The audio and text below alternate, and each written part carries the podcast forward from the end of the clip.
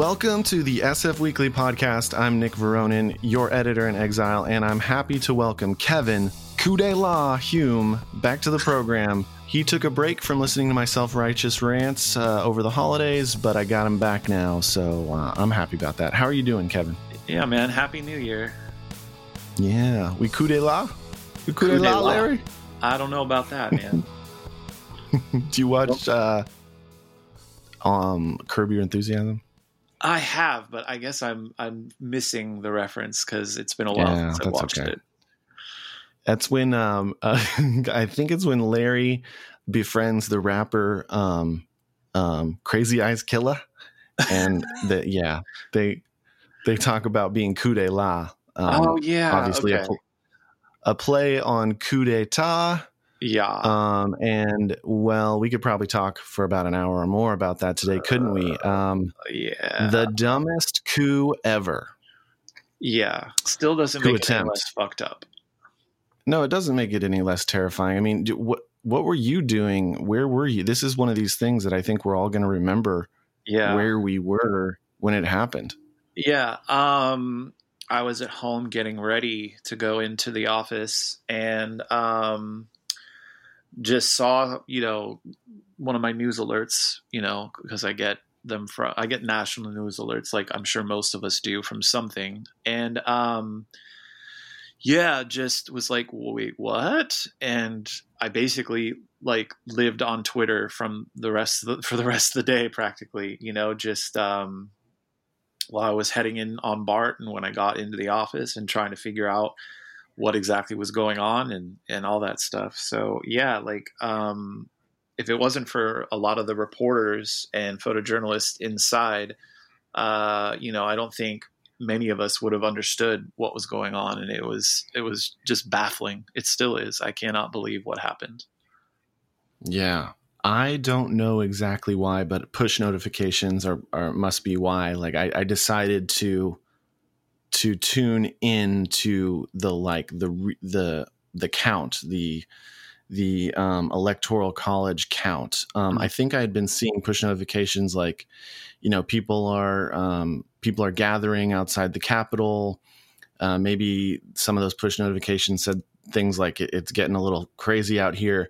But I tuned in probably ten minutes or so before they got inside. So I was watching this Republican senator, I can't recall his name, um, but he was the one who was interrupted. And I saw that interruption happen.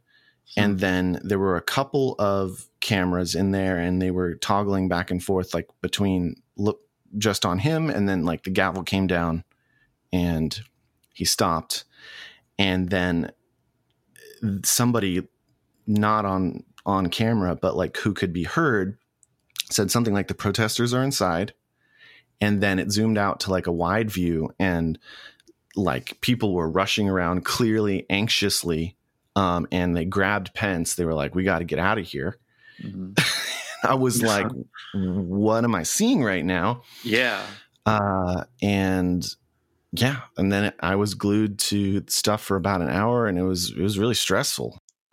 Yeah, absolutely. I mean, I was doom scrolling for hours just because of how you know I, I, wanted to see what was happening minute by minute just because it i was worried that you know i mean i don't want to say discredit that only five people died but i was worried that it was going to be a lot worse you know like yeah. i i i don't know how many people that got inside had weapons but i i feel like i clearly saw a few of these rioters uh, had you know weapons and, and, like guns, you know, and were trying to.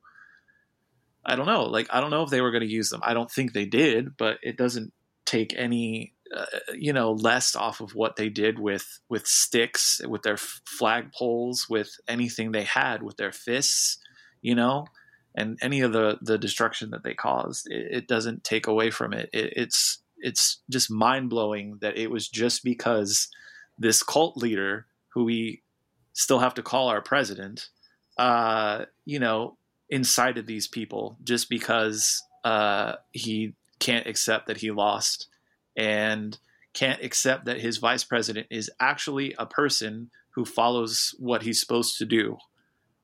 It's ridiculous. Yeah.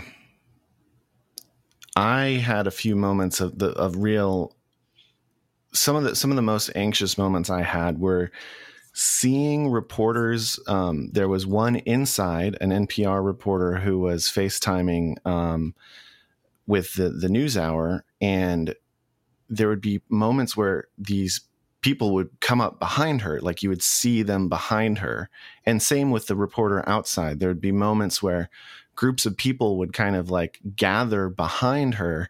They were both women. Um and i was like am i going to see something really bad happen right now? Like are they going to attack this woman right now on t- television? Um and I guess just as a journalist, that was, you know, f- from my perspective, as an enemy of the people. Yeah. Um, you know, and and I've read accounts uh, since then that you know, many of the demonstrators, uh, uh, you know, we can call them rioters. I think in, in this instance, were like attacking journalists. And in one instance, a guy tried to bum rush a guy. I forget if he was from ABC or CBS or something.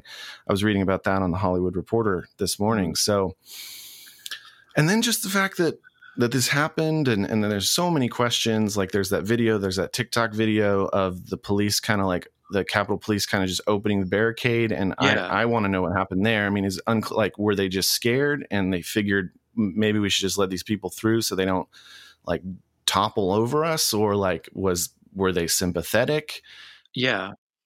another question that was raised was like you know all these all these like qanon people are like oh it was antifa who who incited this riot but you know what like you know who else might have been i don't think that's the case first of all No. second No. of all um you know who might have been in in that group um bad actors from other states and people were actually getting into senators offices like Yeah. was malware installed on a computer like Yeah. there's Absolutely. there's Like, graffiti this is a everywhere like it is a it was a shit show Yeah, dude, it's a huge fear. Like all these people, you, we have no idea who they are. They're still trying to track down all the different people that were in there. Uh, you know, they they they ransacked offices. They they stole mail. you know, they did all sorts of things, and we have no idea. And they could have done any number of things to interrupt and disrupt our government. And you know, it- it's just it's crazy that they think that they're on the right side of history and that there's nobody that is trying to actively correct this record and it's not going to just like all of a sudden a flip is going to switch and these people are going to think that oh we were wrong. Like they honestly will keep believing that they're on the right side of history in this and you know this is going to be something that we are going to have to continue to deal with over the next 4 if not longer years. It's scary man. Yeah. Another thing that's frustrated me is like a lot of this whataboutism. Um, what about Portland? And um, I think a lot of really bad things happen in Portland, and I'm not gonna like defend uh, burning buildings or um, storming storming police stations. Although I mean I understand why why people might do it. I understand why the people did what they did in in in DC. I just think it wasn't the right thing to do. Um, but I think the key difference between this and Portland is uh, this was incited directly by the outgoing, refusing to concede president of the United States. You Yeah. know, the, the people in Portland they they gathered together and they they got all fired up and they did things that you know were counterproductive and violent, um, but they weren't incited to action by the president of the United States, correct and that's a huge difference. It's a Yeah. huge difference. And somehow we have to hold that motherfucker accountable. I don't know if that's going to happen, but I, I, Yeah. I don't know, man. Like I, I, for a while, I thought that just letting him get out of office and and you know trying to see if he'll be prosecuted for other state crimes and things that have been on the radar for a while might be the best way but now there's i don't think that we should allow him to finish out i don't even care if it's just you know 12 days i think this guy needs to be thrown out of office That's another frustrating thing. I mean, I know that um, all these people in his cabinet, the Pence, um, um, the transportation secretary, whose name escapes me, she's McConnell's wife. Yeah, uh, Betsy DeVos. Elaine, Elaine Chao, I think is her name. These people are these people are resigning, and they're resigning presumably because they're so upset. But the cabinet is the one avenue we have to pursue the 20 the invocation of the 25th amendment and rather than you know take a stand and and try to make a statement even if that wouldn't you know do much it would be a real statement i think and i think it would be a much um, more brave and bold and um, and just statement than just resigning I agree. I agree, but I just I feel like none of them have the the the gall, whatever, to be able to stand up to him because I mean it just feels like nobody ever does. Nobody holds him accountable. And, you know, uh Pelosi and the House Democrats met this morning and said that they're going to move forward with impeachment. And I think that's the right way to go because Pence has said he will not he hasn't said pr- publicly, but privately, I believe it's been said that he will not pursue the 25th Amendment.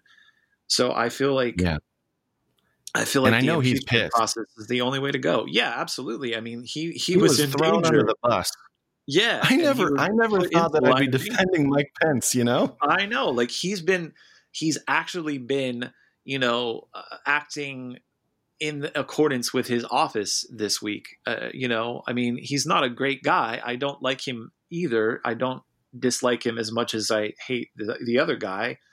But you know, like, um, at least he has the decency to do his job accordingly when when it you know when it the when it has to happen or whatever i don't know like and this is not some i mean i don't want to make light of of something that was so serious but i do keeping in tone with the podcast want to highlight some of the more just completely outrageous things that happened at this rally there was the guy dressed up as a viking who um is like that's one of the people he's getting thrown under the bus by his own people. People are saying that he's a, a, a, a an Antifa uh, agitator, and they're like, "Oh, he was at a, a rally. Uh, he was at a BLM rally in Arizona."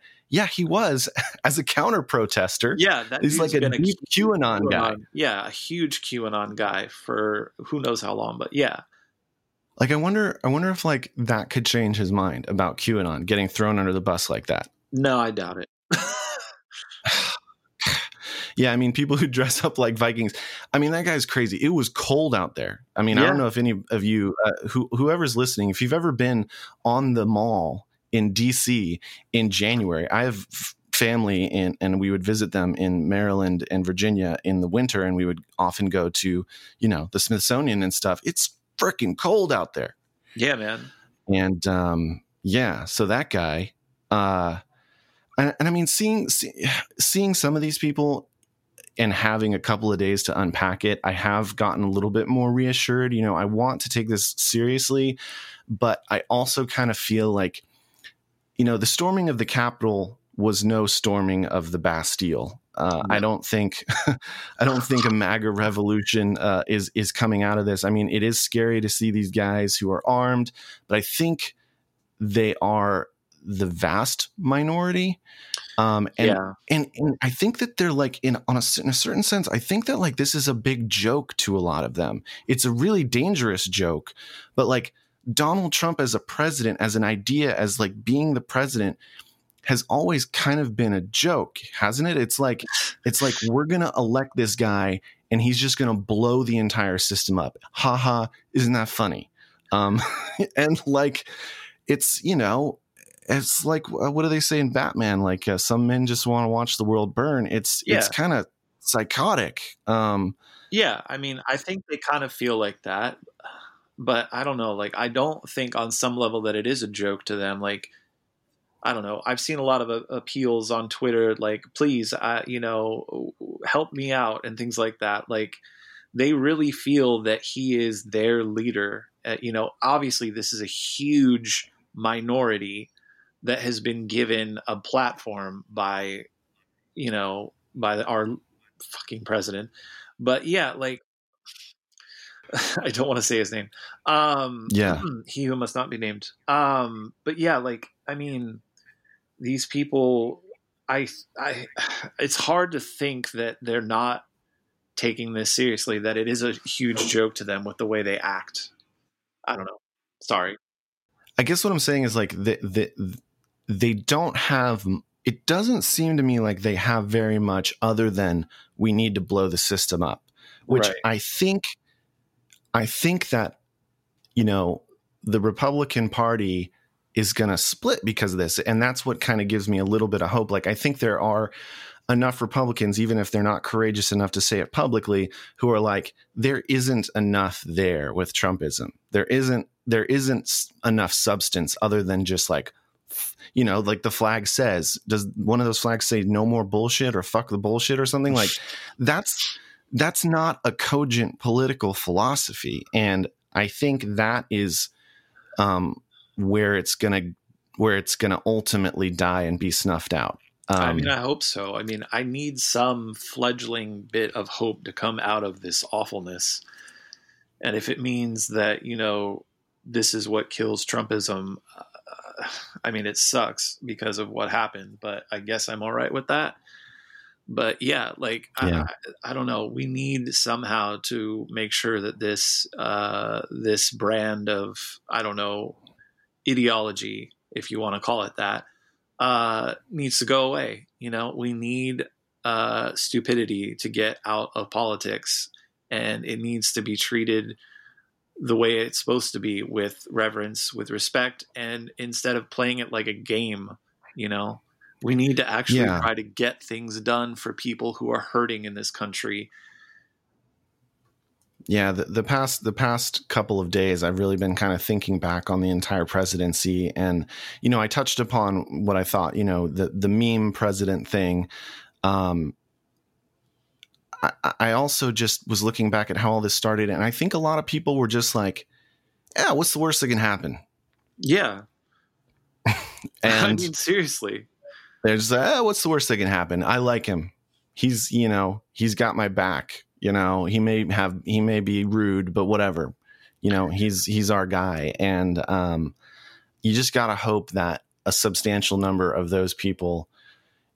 And it's frustrating it, that it took this. I mean, it's been like it's been one thing after another, and I think he he loses people along the way, right? Like he loses people at the Access Hollywood tape, but clearly not enough. Like he loses people when the stuff leaks about what he said about veterans when he was visiting the the graveyard in France, um, and and he loses people now, and um, yeah, and and then this might be my me as a bleeding heart liberal, but I do, in a, in a in a way, reading everything about Mary Trump's book, feel a little bit bad for this guy. I mean, he was raised by a psychopath, clearly. Yeah. Fred Trump, just like the worst kind of person who, you know, pitted his own sons against each other and um, just really instilled this incredibly toxic philosophy uh, into into um, young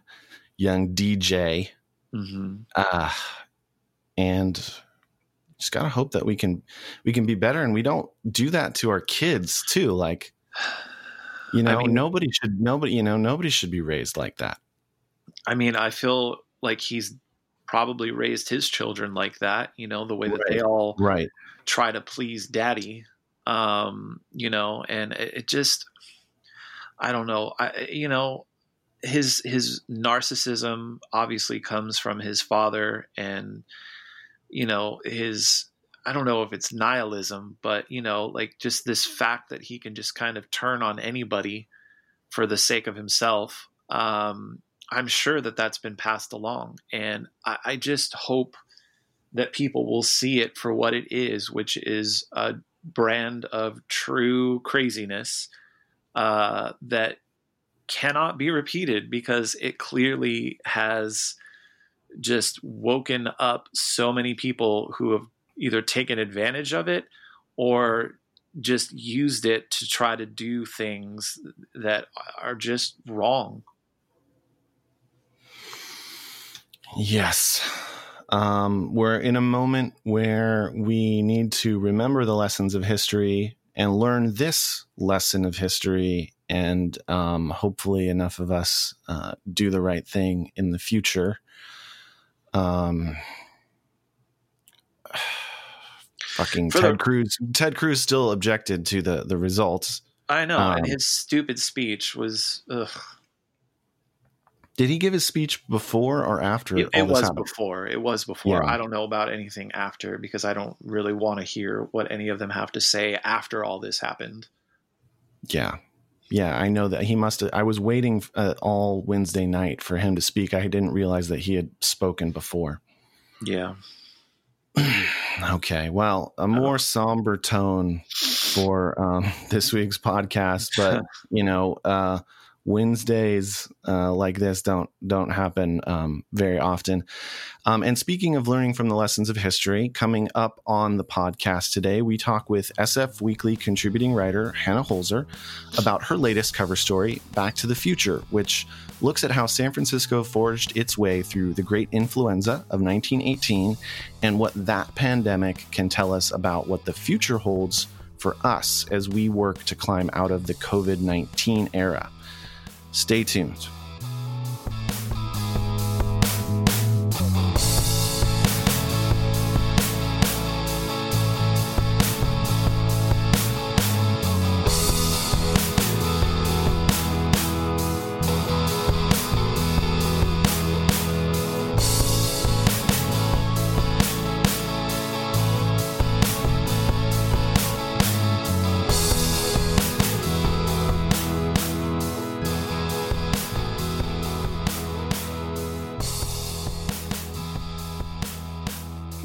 Back with Hannah Holzer, former intern and now a contributing writer with SF Weekly.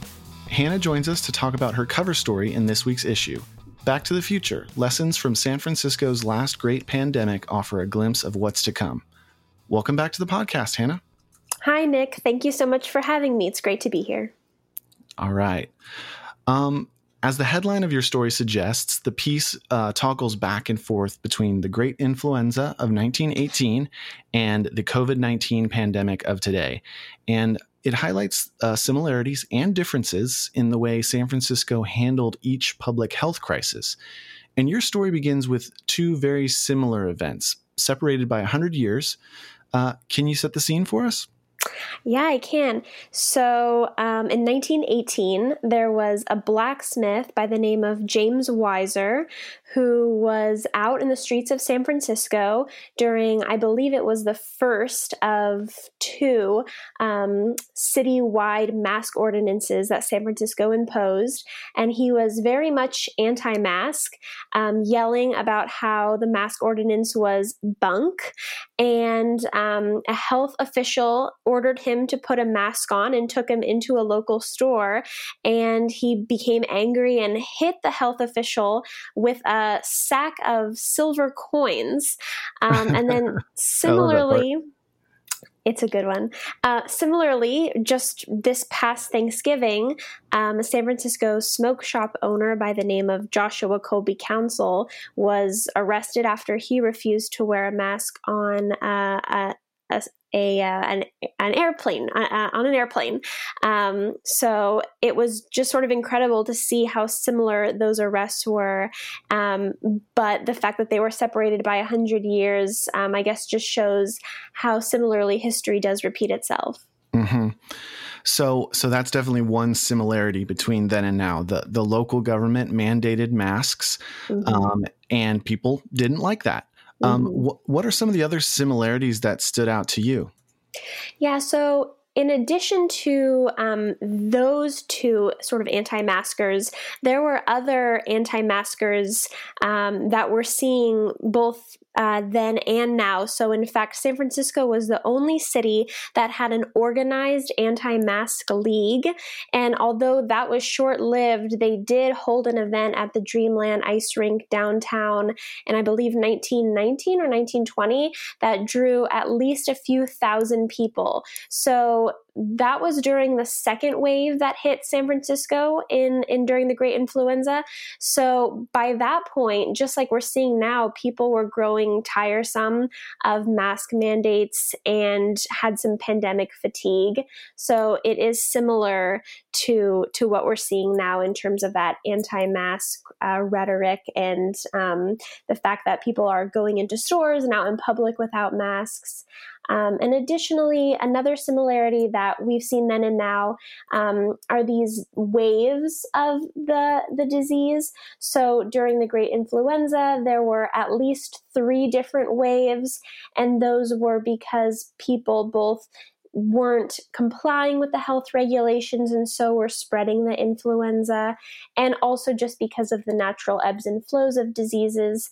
And similar to now, where we're sort of entering into, I guess, a second wave, although I'm not sure the surge really ever stopped enough to um, to slow the end of the first surge, um, there has been a few different ebbs and flows with COVID, as well as with people not taking health restrictions as seriously, and that's resulting in more surges now, especially after Christmas so there were also some some differences. One of them that jumped out at me was the vaccine effort. Uh, we saw some of the same things we're seeing now. Uh, there were multiple vaccines rolled out, and people placed a lot of hope in these vaccines. However, uh, these were vaccines developed before science really had a grasp on what what a virus really was. Mm-hmm. Can you talk about Can you talk about the vaccines of 1918? Yeah, so you are right on the mark there. Um, th- the great influenza, at the time when it occurred, scientists did not have a great understanding of viruses and how to create vaccines that would treat viruses. Um, and that meant that the public didn't have a great understanding of viruses either. They had some very general knowledge just in, in terms of germ spreading. So they did know that they should cover their mouths and their sneezes things like that, but they didn't really understand um, how viruses spread. And so at that time, there were several vaccines that were developed, including the Leary Park vaccine, which seems to be um, sort of the most prominent vaccine that was developed and distributed. Um, I believe around a few hundred thousand cases of that vaccine came to San Francisco from Boston um, in the hopes of treating the influenza and ending the pandemic. And then there was also the Rosenau vaccine, which was given to members of the military during that time. And there were a few different claims about what these vaccines could do. Some, some scientists were claiming that these vaccines would completely cure anyone of the influenza and protect them against it, whereas other scientists were saying, oh, it will only cure pneumonia or it will only help mitigate the worst cases of influenza. So there was really, it was really unclear how effective these vaccines would be. And in fact, now, now that we know so much more about viruses and vaccines, we know that the Leary Park and Rosenau vaccines and other vaccines that were developed during that time were not effective, although they might have been a little bit effective at preventing pneumonia, which occurred in some uh, people who um, contracted influenza, where pneumonia was sort of a secondary disease that occurred afterwards. Right, right. there were some other differences um, that jumped out at me. Um, today, the COVID 19 uh, pandemic spread around the world, I suppose, because we're such a global society. Back then, um, it seems to me that the influenza may not have been so widespread if it weren't for World War One, and and what's more, uh, things might have been different if it weren't for the fact that one of the largest United States Army training facilities was located in Kansas. Um, you can see what I'm driving at here. Can can you tell mm-hmm. us about uh, what role World War One and um, Kansas in particular may have played in um, the great influenza? Yeah, so um, just as you said, um, according to some history professors I spoke with for this piece, um, the way they framed the Great Influenza and sort of the um, the panic and the spread during this time is that the influenza and World War One go hand in hand. You really can't take them out of context. They um, directly uh, attribute and um, they it was sort of one was the cause and effect of the other where um, because of World War One and a gathering of um, members of the military in Haskell County, Kansas, um, that is that was where we saw the first case, first recorded case of the H1N1 strain of the virus that um, was responsible for the Great Influenza.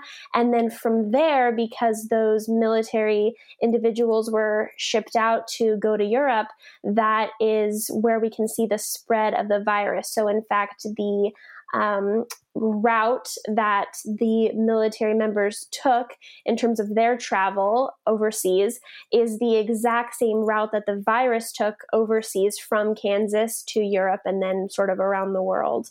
Um, I will say, in terms of differences, that I expected there to be a lot more differences between our current pandemic and the pandemic of the 1918, 19s, and 20s.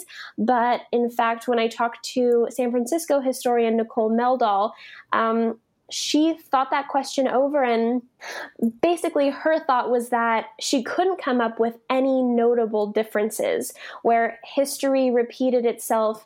The similarities between then and now so greatly outweigh the differences. Yeah, yeah. So um, that leads me to my final question. Um, we we talk about the the possibility of the flu originating in Kansas, not in Spain. So mm-hmm. the, the 1918 pandemic is often called the Great Influenza. However, it is also known by another name um, that the scientific community de emphasizes now the Spanish flu is is what it what it's been called. And in the same way that Donald Trump has used racially charged language like the Kung flu and the Chinese virus to describe the novel coronavirus and the disease it causes, the terminology Spanish flu was also very politically motivated and, and racially charged. Um, and it gives us an idea of what the sort of long tail of, of COVID 19 might be.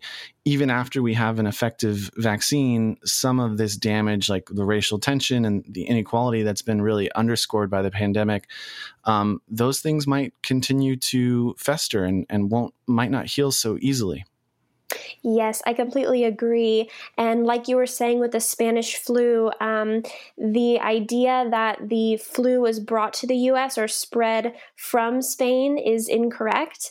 Um, but there were at the time in newspapers um, editorial cartoons and um, rhetoric that was very anti Spaniard and anti Spain and blamed them for the flu and that pandemic, much like how we're seeing um, Wuhan and China being blamed for COVID.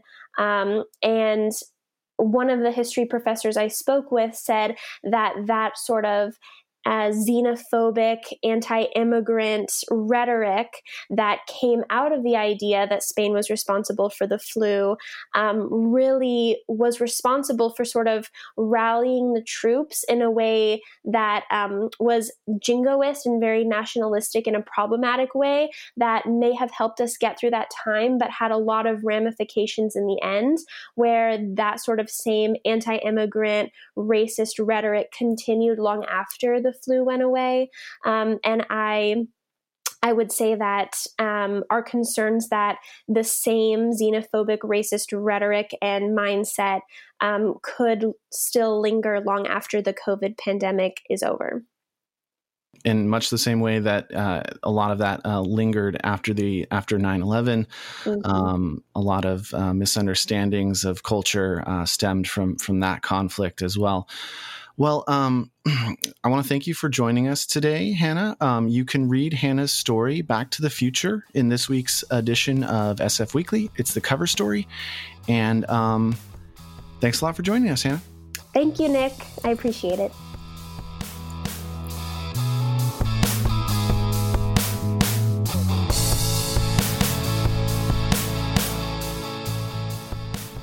Thanks so much for tuning into this week's edition of the SF Weekly podcast. The episode was produced by me, Nick Veronin. Our editor is Mike Huguenor. For more hot takes, deep dives, and alternative views on San Francisco news, subscribe to our podcast through Apple, Spotify, and Google Play. Follow us on SoundCloud and check out our website, sfweekly.com. See you next week.